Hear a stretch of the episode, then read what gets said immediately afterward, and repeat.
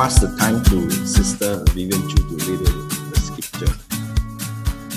Morning. Today's scripture reading is taken from Romans 15, chapter 14 to 24. I myself am satisfied about you, my brothers, that you yourselves are full of goodness, filled with all knowledge and able to instruct one another. But on some points I have written to you very boldly, by way of reminder, because of the grace given me by God to be a minister of Christ Jesus to the Gentiles in the priestly service of the gospel of God, so that the offering of the Gentiles may be acceptable, sanctified by the Holy Spirit. In Christ Jesus, then, I have reason to be proud of my work for God. For I will not venture to speak of anything except what Christ has accomplished through me to bring the Gentiles to obedience by word and deed, by the power of signs and wonders, by the power of the Spirit of God, so that from Jerusalem and all the way around to Illyricum, I have fulfilled the ministry of the gospel of Christ, and thus I make it my ambition to preach the gospel, not where Christ has already been named, lest I build on someone else's foundation. But as it is written, those who have never been told of him will see, and those who have never heard will understand. This is the reason why I have so often been hindered from coming to you. But now, since I no longer have any room for work in this region, and since I have longed for many years to come to you, I hope to see you in passing as I go to Spain, and to be helped on my journey there by you, once I have enjoyed your company for a while. This is the word of the Lord.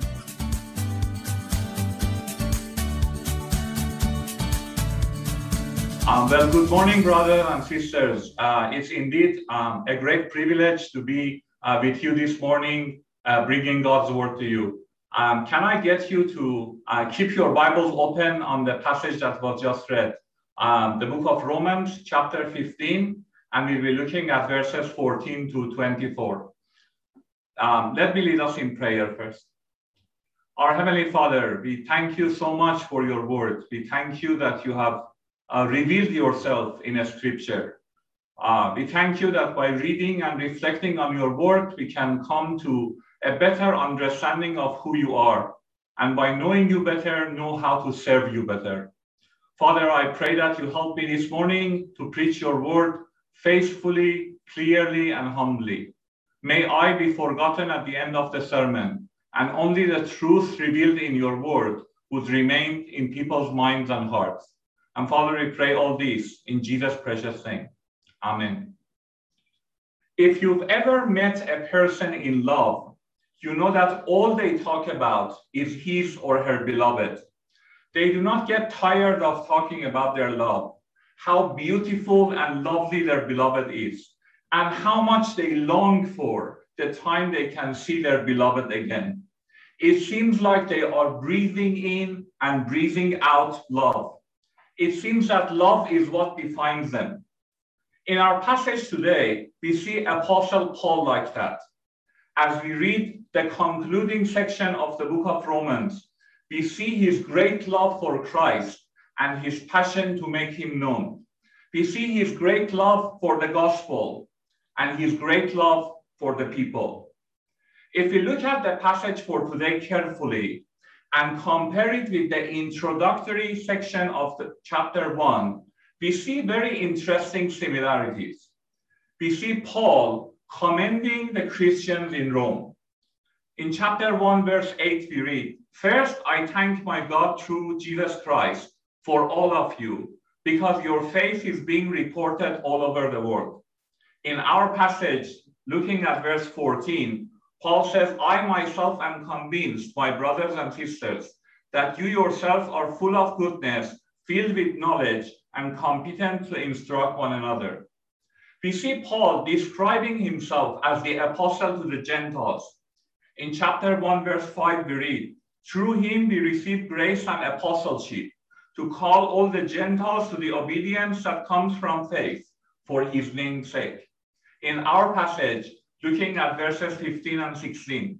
Because of the grace God gave me to be a minister of Christ Jesus to the Gentiles. we see him expressing his desire to visit Rome.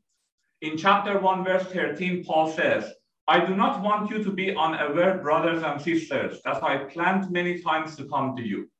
In our passage, verses 23 to 24, we read, Since I have been longing for many years to visit you, I plan to do so when I go to Spain. I hope to see you while passing through. And finally, we see him talk about the things that hinder him from visiting them in Rome. In chapter 1, verse 13, we read, I do not want you to be unaware, brothers and sisters, that I planned many times to come to you, but have been prevented from doing so until now.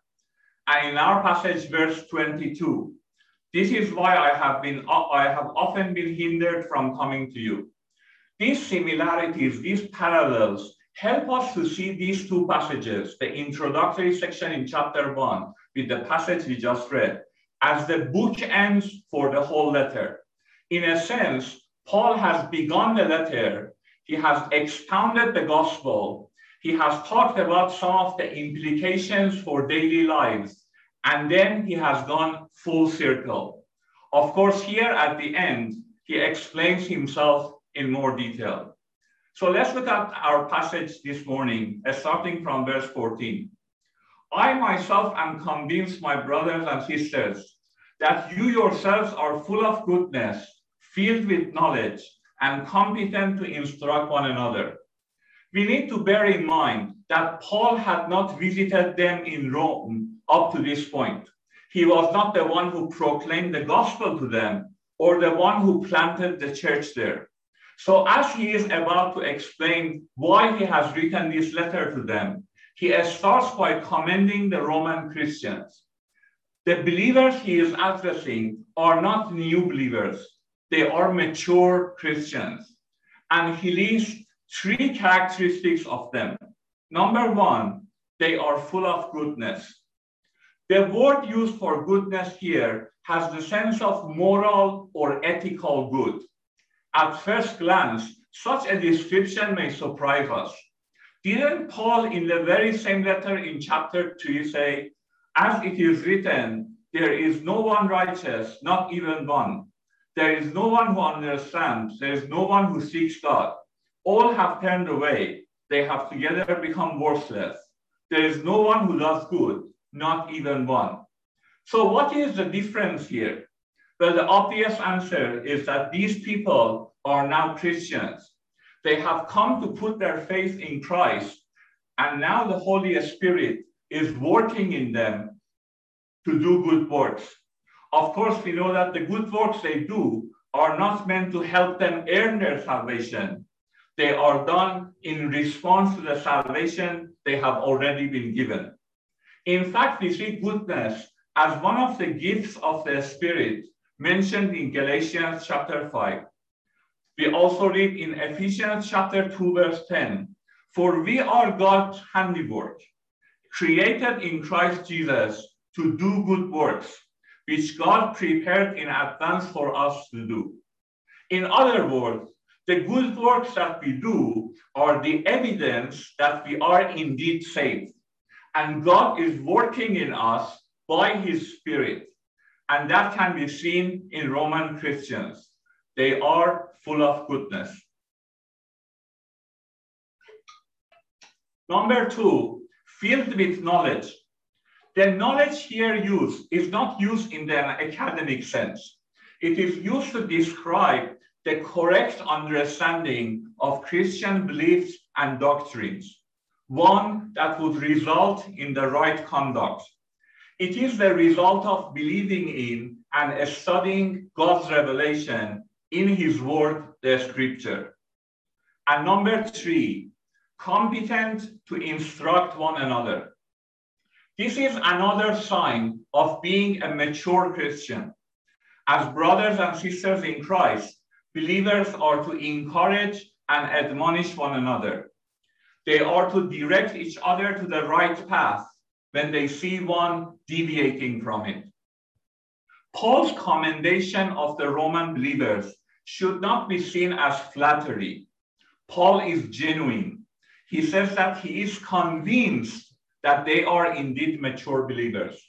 In fact, calling them my brothers and sisters shows his pastoral heart. These three characteristics that I just mentioned can be used by us as well to evaluate ourselves as believers. Of course, we need to remember that they are not the result of our own endeavors, but the work of the Spirit. Are we full of goodness? Is there any fruit in our lives that dis displays and demonstrates the work of the Spirit in our hearts? Are we filled with knowledge? Are we regularly spending time reading and reflecting on God's revelation in His Word? Are we growing in our knowledge of Him? Are we competent to instruct one another? Do we care for and love our brothers and sisters in Christ to such an extent that we are willing to instruct and admonish them when the situation calls for it? Paul continues, verse 15 Yet I have written you quite boldly on some points to remind you of them again, because of the grace God gave me to be a minister of Christ Jesus to the Gentiles. Here, Paul, having commended the Roman believers, now explains why he has written to them. He acknowledges that he has written quite boldly on certain issues, such as the one that are dealt with in chapters 12 to 15. But he has not written to teach them something new, something that they had never heard before. But he wants, but rather he wants to remind them of those points. What Paul says is true of us as well. It doesn't matter how many years we have been Christians. It doesn't matter how mature we are as believers. We still need constant reminders. Here at CDPC, on every Sunday, we hear the gospel being preached faithfully. But why? Why every week? We all know the gospel. We all know that Jesus is our Savior, that He has died for our sins, and that He was raised, that our sins are now forgiven, and the rest. We know all that, but we are forgetful people. Daily life distracts us easily. We can come to church on Sunday, hear God's word being read and taught to us, be spiritually refreshed, appreciate the gospel even more than before. And yet on Monday, when we get to work or university, or when we have to take care of our children and do the housework, we forget what we have heard. Our minds become obsessed with the details, problems, failures, and challenges of daily life. This is why gospel must be preached every Sunday from the pulpit. This is why we must regularly preach the gospel to ourselves. We need to be constantly reminded of the gospel and its implications for our lives. Paul then justifies his action to write to a group of believers whom he had never taught or preached to he has the authority to do so because he had been directly chosen by God as the apostle to the Gentiles. God did not appoint him at all because of any merit in him that would qualify him for the task. It was purely an act of God's grace. And since Paul is now an apostle to the Gentiles, he has the authority to write to the Roman church. Paul continues, he gave me the priestly duty of proclaiming the gospel of God so that Gentiles might become an offering acceptable to God, sanctified by the Holy Spirit. Here, Paul is using the term priestly duty to refer to his ministry. But the word priestly doesn't mean what we normally take it to mean. In the Old Testament, the priests were from the tribe of Levi. They were involved in the rituals of the temple, and they were offering sacrifices for the sins of men. But Paul is not like that. He does not claim to be a priest. His priestly duty is proclamation of the gospel to the Gentiles. The last part of the verse indicates that Paul sees his ministry as fulfilling an Old Testament prophecy. In Isaiah chapter 66, verses 18 to 20, we read, And I, because of what they have planned and done, am about to come and gather the people of all nations and languages, and they will come and see my glory. I will set a sign among them, and I will send some of those who survive to the nations, to the Tarshish, Libyans, and Lydians, to Tubal and Greece, and to the distant islands that have not heard of my fame or seen my glory. They will proclaim my glory among the nations. And they will bring all you people from all the nations to my holy mountain in Jerusalem as an offering to the Lord. On horses, in chariots and wagons, and on mules and camels, says the Lord. They will bring them as the Israelites bring their grain offering to the temple of the Lord in ceremonially clean vessels. Paul, an apostle to the Gentiles, has preached the gospel to them. And so, in a sense, is bringing the Gentiles as an acceptable offering to God. The Jews considered all Gentiles to be unclean. But Paul here is saying that when Gentiles have come to put their faith in Christ, they are now considered holy, sanctified, set apart by the Holy Spirit. Verse 17 Therefore, I glory in Christ Jesus in my service to God.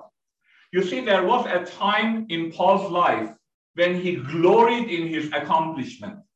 He writes about it in the book of Philippians. Paul says, If someone else thinks they have reasons to put confidence in the flesh, I have more.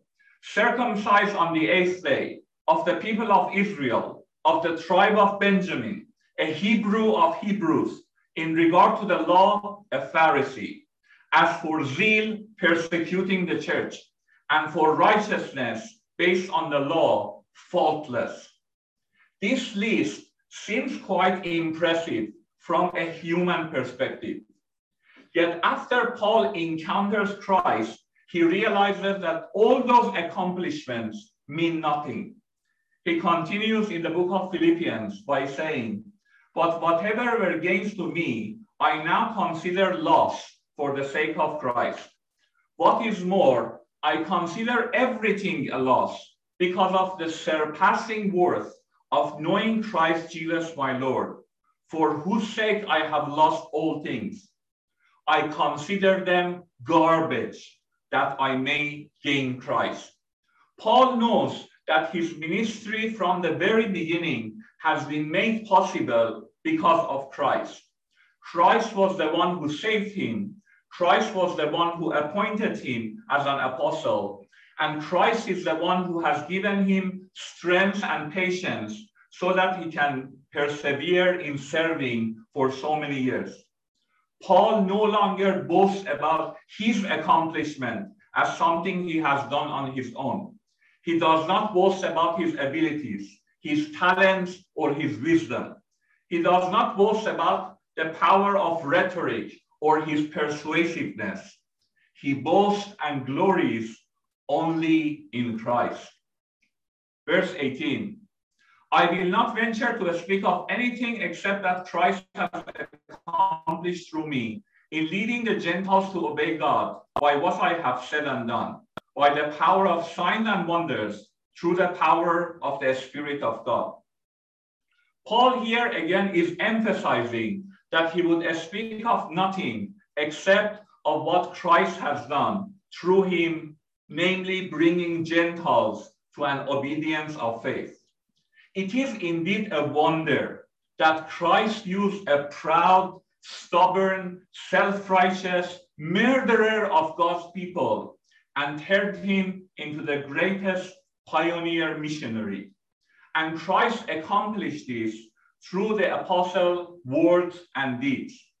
Both what Paul has preached and proclaimed, namely the gospel, as well as his life, have been instrumental. In the first half of verse 19, Paul mentions that his ministry among the Gentiles were accompanied by miracles. The term signs and wonders is used to describe such miracles.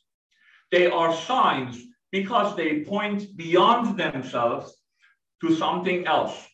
And they are called wonders because of the effect they have on the spectators. We read about these miracles in the book of Acts. In chapter 13, we see the blinding of Elymas, the sorcerer. In chapter 14, we see Paul and Barnabas being enabled by God to perform signs and wonders. Also in chapter 14, we see Paul healing a lame man in Lystra. In Acts chapter 16, we see Paul driving out the spirit from a woman who could predict the future. In Acts 16, we see violent earthquake that shook the foundation of the prison, opening all the prison doors and loosening everyone's chains. And in Acts 19, we see God doing extraordinary miracles through Paul, so that even the handkerchiefs and the aprons that had touched him were taken to the sick, and their illness was cured, and the evil spirits left them. These signs and wonders performed a specific function at that time. They authenticated the apostleship of someone like Paul. In the same way, Jesus' miracles established his identity as the Son of God. The miracles performed by the apostles show that they were indeed apostles of Christ. Sadly, there is an unhealthy obsession with signs and wonders in the church today. There are people who keep looking for miracles to happen. There are people who think that unless spiritual things accompany preaching of the gospel, people would not be converted. But we do not need signs and wonders. We have the full canon of scripture. Of course, we do not put God in a box and say what he can and cannot do. God can bring about miracles today, and indeed he does that sometimes. And there is nothing wrong for praying for something like healing. But God has not promised that miracles such as healing will always happen if we just ask for it. Faithful preaching of the simple message of the gospel is sufficient. Gospel is the power of God for salvation. Whether a sick person is healed or not, Jesus still died and rose again. The truth of Christianity does not depend on a supernatural healing. It rests firmly on the historical fact of the death and resurrection of Christ. Paul also attributes the results of his ministry to the Holy Spirit. Not only he has performed these miracles through the power of the Holy Spirit, the result of his ministry is also due to the work of the Spirit. We know that salvation is the work of the Spirit in people's heart. It is the Spirit who changes the heart. It is with the Spirit that the heart of a stone is removed and is replaced with the heart of flesh. It is the Spirit that opens the hearts of people so that they can come to faith in Christ. Paul continues so from Jerusalem all the way around to Illyricum, I have fully proclaimed the gospel of Christ. Here, Paul is talking about the scope of his evangelistic work. Uh, can I ask you to kindly share that slide?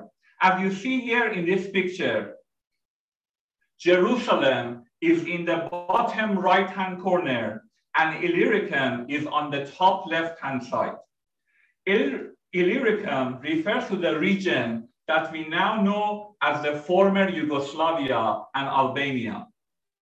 We know from the book of Acts that Paul did not do much evangelistic work in Jerusalem, although he visited it on several occasions.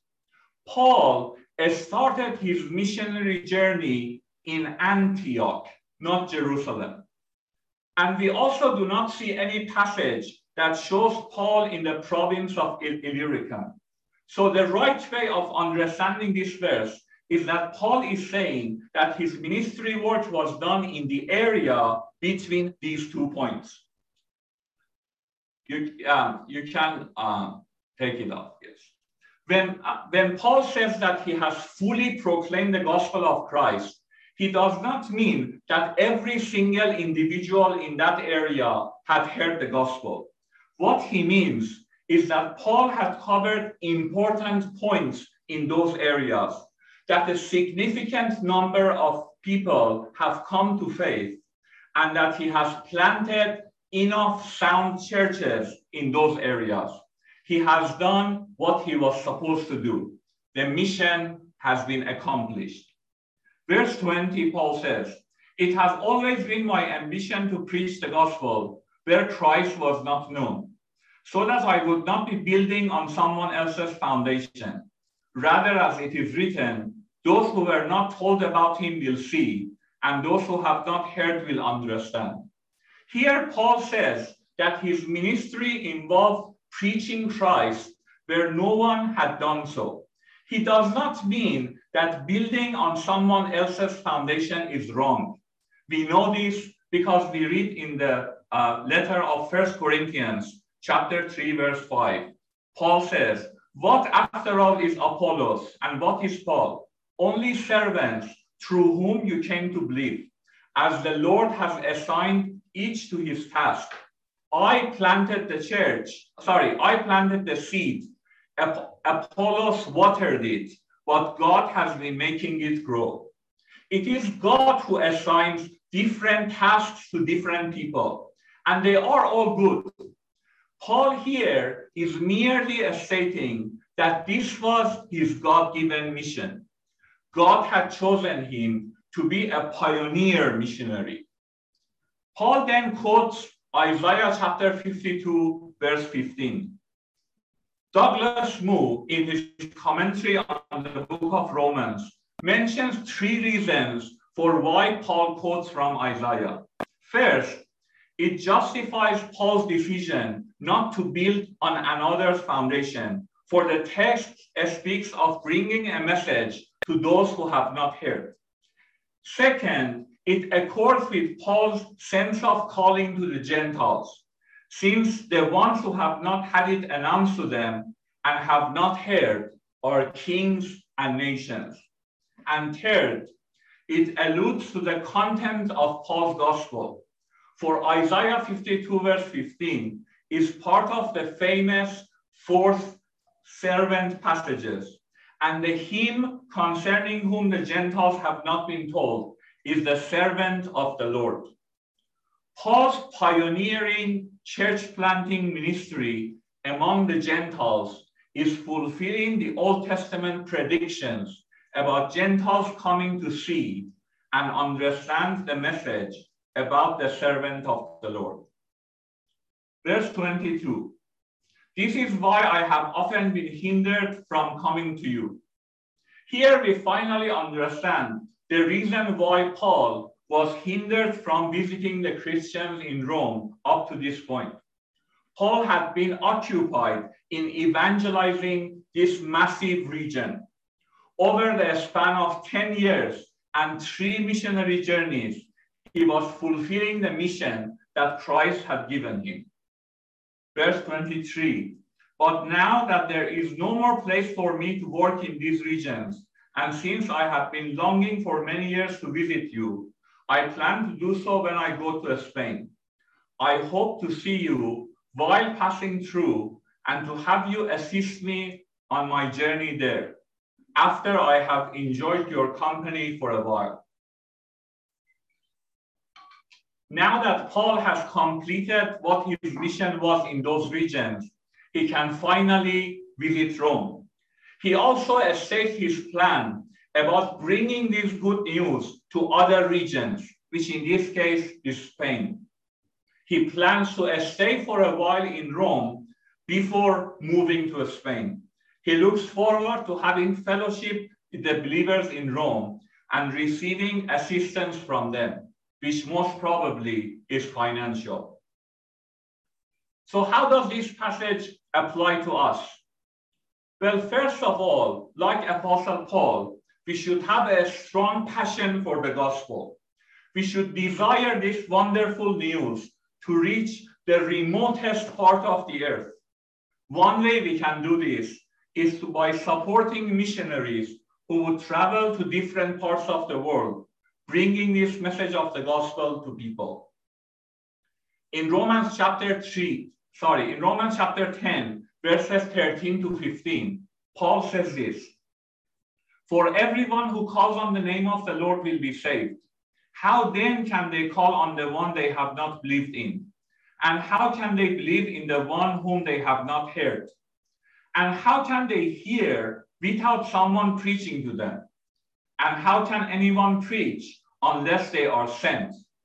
As it is written, how beautiful are the feet of those who bring good news. Paul's argument here is like a chain, and every piece requires the next piece. So if we read this passage from the end and in reverse, it would be something like this. Local churches need to send missionaries. Local churches need to send missionaries. These missionaries should be able to preach to the people.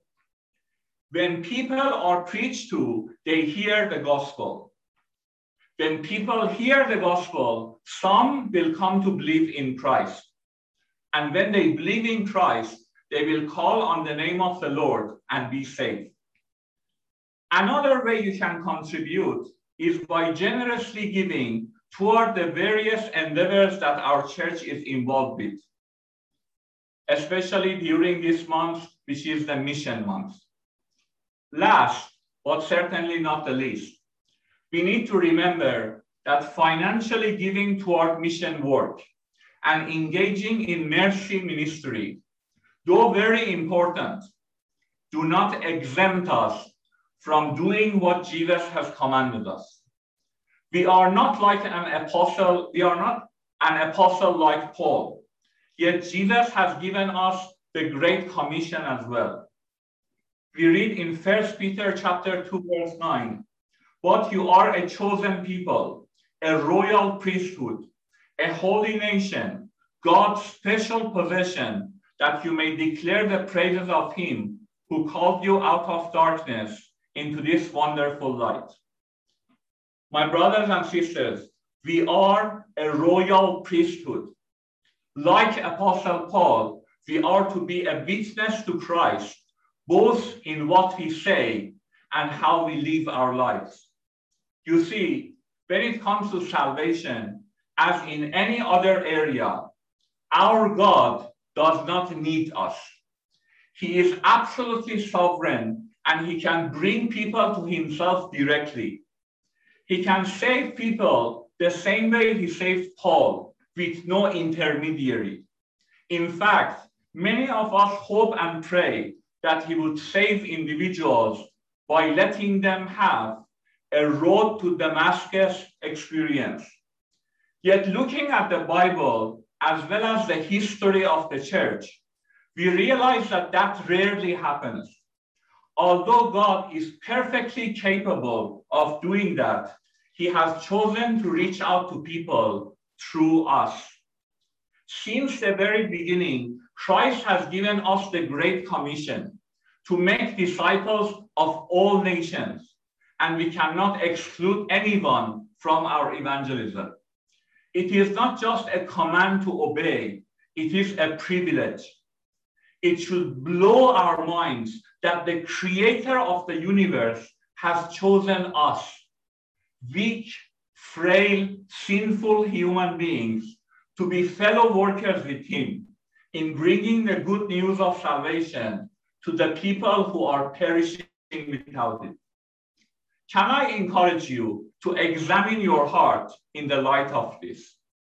Do you have a passion to make the gospel known? Do you genuinely love your non Christian family members, friends, colleagues, and neighbors and want them to come to a saving knowledge of Christ?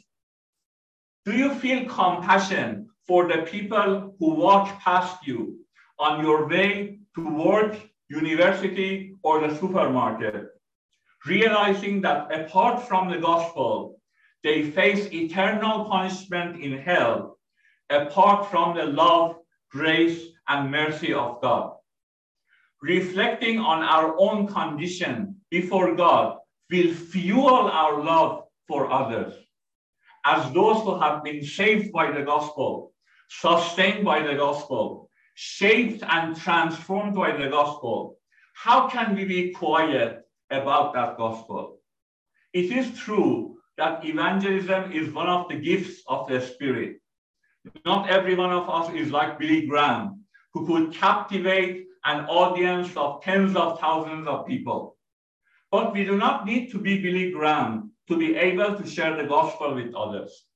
We do not need to talk to 10,000 people. We are called to be faithful in witnessing, even if it is to just one individual. We do not need to travel thousands of kilometers to another country to share the gospel. We just need to go to our next door neighbor. Living in a country like Malaysia is such a blessing. Within a very small neighborhood, you will find people of all different religions. Your mission field is not another country. Your mission field is the neighborhood that you live in we need to be intentional and make use of the opportunities that God gives us to share the gospel. We are to love Christ, love the gospel, and love the people. Let's pray. Um, Heavenly Father, we thank you so much for um, these wonderful truths revealed in your word. Father, we thank you for the privilege that you have given us to be witnesses to you and to the message of the gospel. Father, we pray that you help us be thankful for this wonderful privilege that you have given us. We pray that you grant us opportunities every day to be able to share the gospel with those who have not heard it. Father, we know that salvation is ultimately the work of your spirit in people's heart not us. We are commanded to be faithful, truthful, respectful, and loving, and leave the result in your hands. Father, we pray that you will be working in the hearts of the people that we talk to, that they would also come to know Christ. Father, give us a renewed passion for the gospel and for the people who are lost without it. Father, we pray that we do all these things for your glory and your glory alone. And we pray this in Jesus' precious name.